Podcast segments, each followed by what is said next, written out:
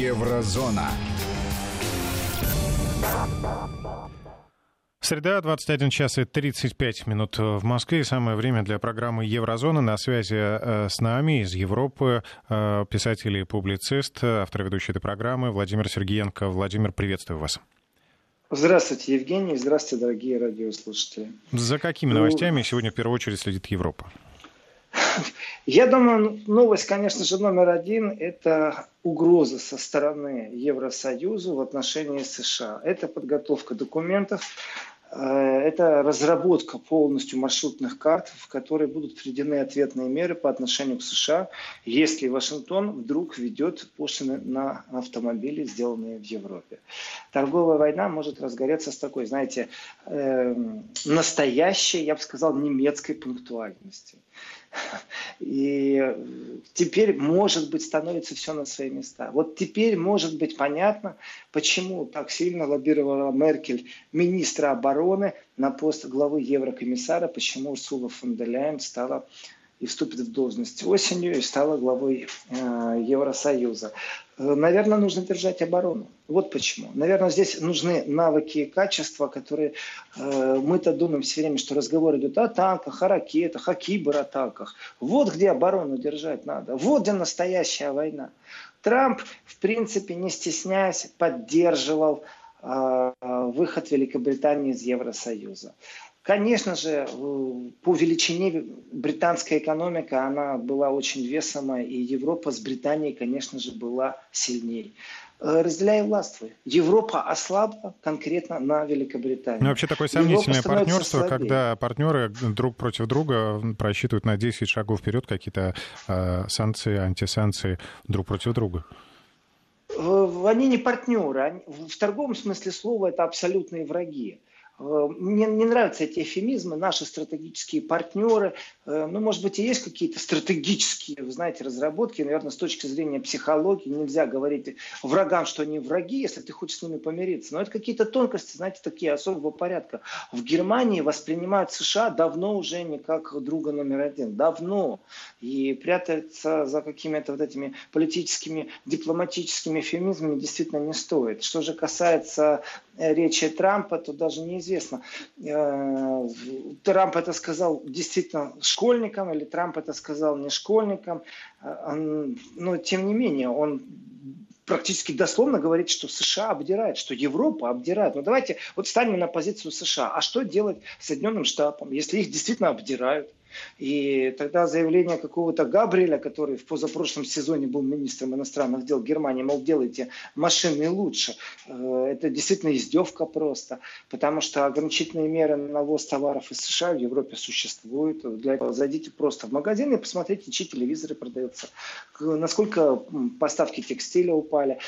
Здесь есть определенная логика в атаке со стороны Трампа. И...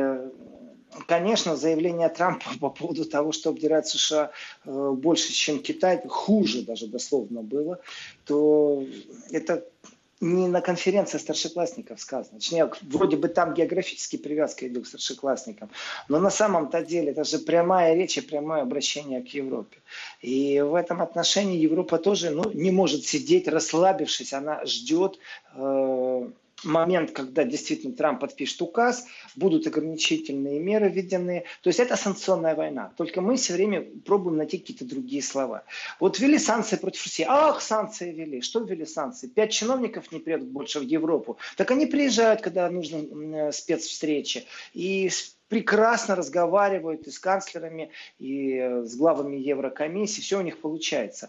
А вот когда против Европы что-то вот, это не санкции, знаете, это не торговая война, да это тоже санкции. Конкретно Трамп угрожает Европе санкциями. Все это на фоне выхода Великобритании, то выглядит оно так. Вот сейчас на самом деле у Бориса Джонсона, нами дорого любимого, беру слова, конечно, в кавычку, есть большой шанс. Сейчас побежит на перегонки США и Европа. Кто же заключит беспошлинную торговлю с Великобританией? Европе, конечно, это выгодно. США это выгодно. Торговая война, которая уперлась в данном случае в автопром, давайте тоже разберемся. В Европе кто занимается производством машин? Концерн Volkswagen? Ну, можно приехать, конечно, в Чехию и увидеть там производство машины «Шкода». Но если посмотреть на документы, то выяснится, что «Шкода» — это дочерняя фирма, что когда-то, может быть, «Шкода» и была социалистическим производством или полусоциалистическим, а сегодня «Шкода» это находится... Поэтому атаки, которые будут на автопром, в первую очередь, один из мощнейших автопромов, и, конечно, на планете и в Европе, понятно, он номер один, это германский. Потом косвенно мы можем говорить о французском автопроме, который объединен с японским, то объединен даже с российским, кстати. Но это уже процессы второго плана, там не такие большие обороты. И если посмотреть на машины, которые поставляются, и рынки, то есть ниша дешевых автомобилей, есть ниша грузовых автомобилей, есть представительские автомобилей, и там, подумаешь, обогнали где-то в электромобилях. Ну и что? Есть итальянский автопром. И все, на этом заканчивается Европа. То есть это не проблема ни Греции, ни Польши, ни других стран Евросоюза. Это непосредственно проблема Германии. И в первую очередь. Поэтому я без иронии говорю, что министр обороны, бывший министр обороны Германии Урсула фон дер Ляйен, наверное, не просто так. Она должна будет держать крепкую оборону, потому что претензия из США звучит, в принципе, на сумму 35 миллиардов. Это большие деньги. И если исходить из того, что нужно будет ввести отдельный список на пошлины на американские товары, которых и так в Европе не очень много, то тогда, если смотреть, на что будут вводиться эти пошлины и где будет война, то это хороший пример — война между Airbus и Boeing. Потому что суды разглядывают уже больше 10 лет эти процессы, где есть налоговое послабление, а где есть прямолинейная инвестиция государства. Не просто в виде там налогового послабления, а в виде инвестиций, вот прямолинейных. И в этом отношении конкуренция двух китов, авиаперевозок, двух разработчиков. Получается, если рассуждать с точки зрения Трампа, игра абсолютно нечестная. Нечестная в том смысле, что Европа, помогает независимому производителю самолетов, и тогда, выйдя на рынок, у них в конкурентности они себе могут позволить самолеты дешевле продавать. Они могут их обеспечивать более по другой цене, дешевле. Они кредиты могут выдавать, лизинги могут выдавать. Вот где здесь остановиться, где здесь правда? Европа говорит, между прочим, в сторону Airbus. Все то же самое. Вот эти вот две войны, они являются показателем. Суд третейский не может разобраться, кто из них прав. Но каждый себя считает обманутым. Каждый считает, что государство принимало участие непосредственно в инвестиционных проектах, поддерживающих авиастроение. Но остановитесь, скажите, государство и должно поддерживать. Давайте так, договоритесь о каких-то правилах. Получается, что Всемирная торговая организация не в состоянии разобраться здесь. И тогда вопрос, зачем вообще нужны такие организации? Зачем нужны эти арбитражные суды, если находятся все время возможности обойти как-то официальные предписания, которые, вроде бы запрещают прямые инвестиции. Это то же самое, что подтвердить закупку, вы знаете, там, автопарка. Вот, машины время от времени закупает полиция, время от времени закупает скорая помощь, дали заказ, но этим самым поддержали производство. Но точно так же государство может дать лизинг там, каким-то своим авиакомпаниям, ослабить налоговое давление, выделить кредитные транши. После этого будет закуплено 50 самолетов, тем самым вы уже обскакали ваших конкурентов из-за океана. И если США и Европа являются в данном отношении партнеры, то я очень удивлюсь. Никакие они не партнеры. Они в открытую, у них холодная торговая война, которая вот с минуты на минуту должна перевести в горячую торговую войну, при этом все с улыбочками. Но Трамп при этом говорит: ребята, хорошо, но если мы торгуем, я же вас охраняю, мы, Америка, вас охраняем. И вот вся шарманка начинает по кругу идти. Поэтому 35 миллиардов, которые в ответ из Европы тоже как угроза звучат, тоже обложить налогом определенные направления, это, в принципе, логический ход вещей, который в ближайшем будущем будет просто введен как санкционный режим. И выбраться из этой ямы, на самом деле, сегодня не представляется никак возможным, потому что все зависит от желания Трампа. Если Трамп захочет, то произойдет обмен ударами. Если Трамп не захочет, ну, прям завтра они могут подписать, о чем мечтали, кстати, европейские лидеры последние 5 лет, подписать с Америкой беспошлинную торговлю. И здесь, конечно же, нужно сразу переходить к Борису Джонсону, потому что его жесткая позиция по отношению к Владимир, давайте сделаем короткую паузу, и как раз после нее мы напрямую к Борису Джонсону.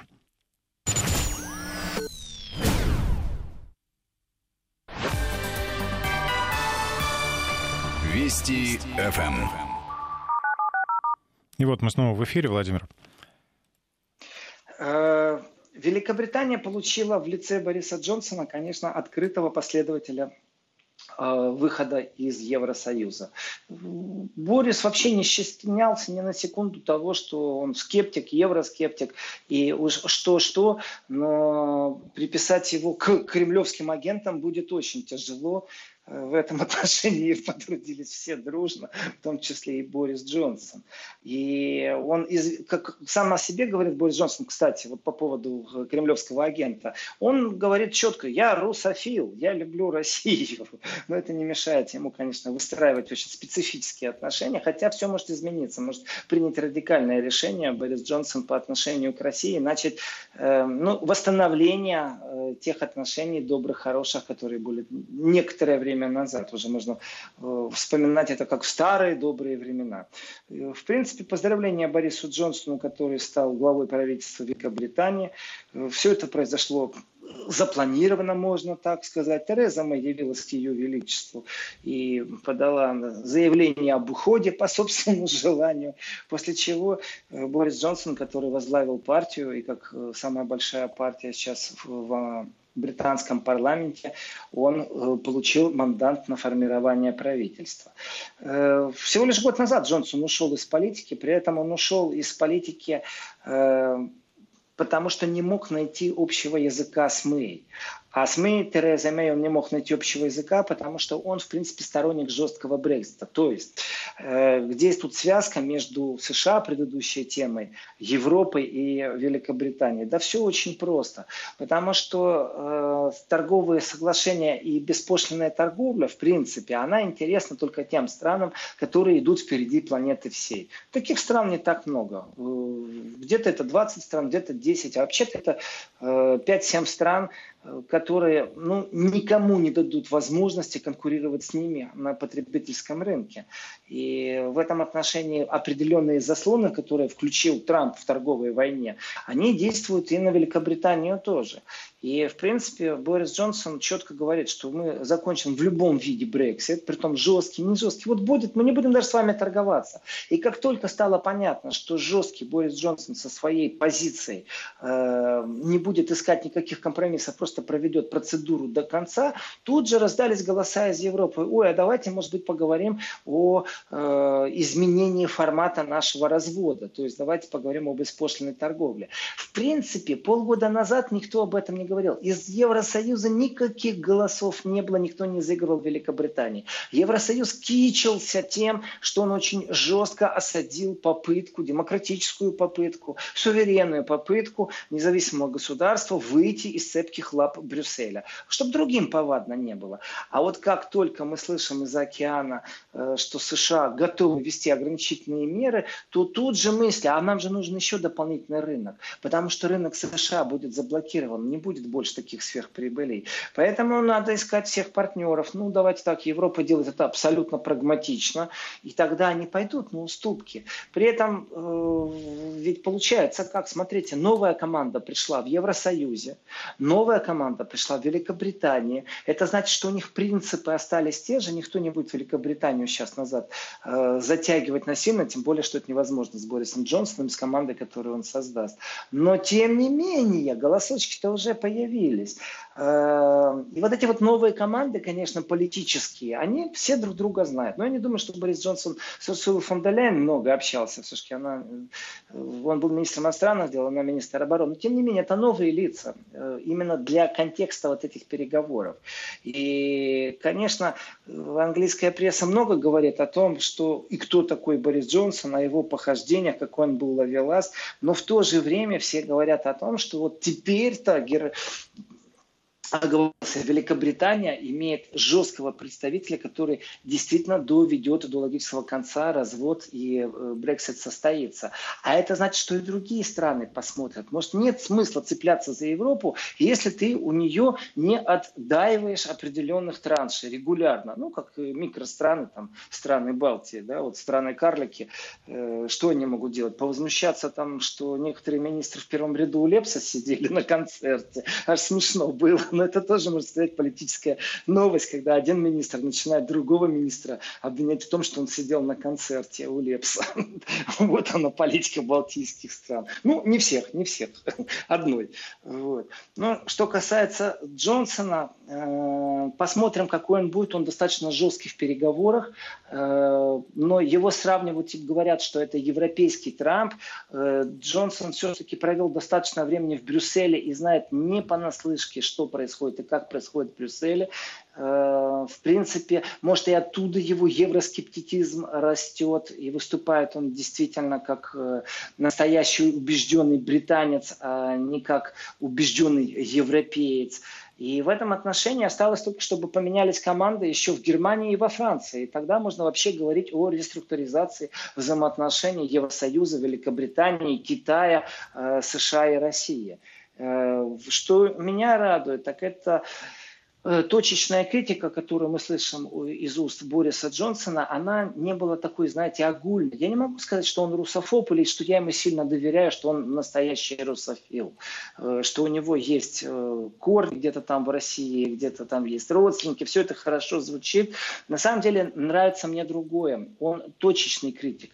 Это значит, что вот были события с Олдсбери, он же первый, кто стал обвинять Россию. То есть я не знаю, на каком интуитивном уровне или какие у него там контакты в секретных службах, потому что с приходом власти Бориса Джонсона где-то за 2 недели начался разговор, что нужно будет ввести какой-то закон, вдумайтесь, чтобы премьер-министр не имел доступа к спецслужбам, потому что он болтливый, потому что он может навредить Великобритании, но не успели это ввести. И вряд ли, конечно, это возможно. Но сам факт того, что он вот может разболтать или как-то использовать информацию не в том направлении, в котором бы хотелось, тем, что есть. В принципе, из высказываний, которые Джонсона, ну, такие известные по отношению к России, это было, это цитата сейчас: «Если Россия продолжит двигаться по своему нынешнему пути, я считаю, что эта великая страна может стать нацией-изгоем». И дальше он продолжил через фразу: «Я русофил, я был в России». Еще в 16 лет он был. И обрушивался с критикой на Россию в Сирии. И на этом как бы его критика заканчивалась. И вот здесь я вижу определенную возможность к диалогу. Он хорошо знаком с Лавровым.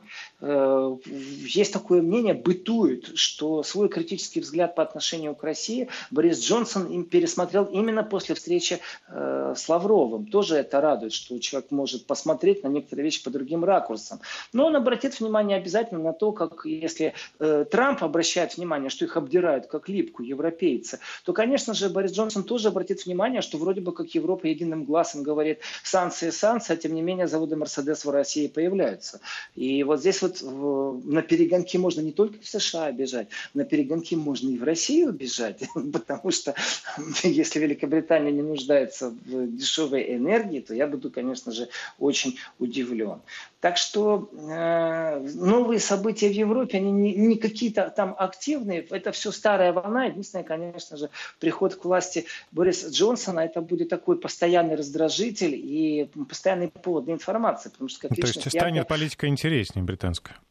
Я думаю, да. И отношения с Европой тоже, они будут, вот, знаете, больше нелицемерные. Если есть вопросы Северной Ирландии и Ирландии, если есть вопросы по, вот просто по шлагбаумам, скажем так, будет или не будет этот шлагбаум между Северной Ирландией и Ирландией, на каких условиях будет этот шлагбаум, то, в принципе, можно говорить о том, что в лице Бориса Джонсона мы услышим определенные вещи, которые раньше все время как-то избегались или говорили, ну, знаете, так, по-особому, скажем, слишком дипломатично.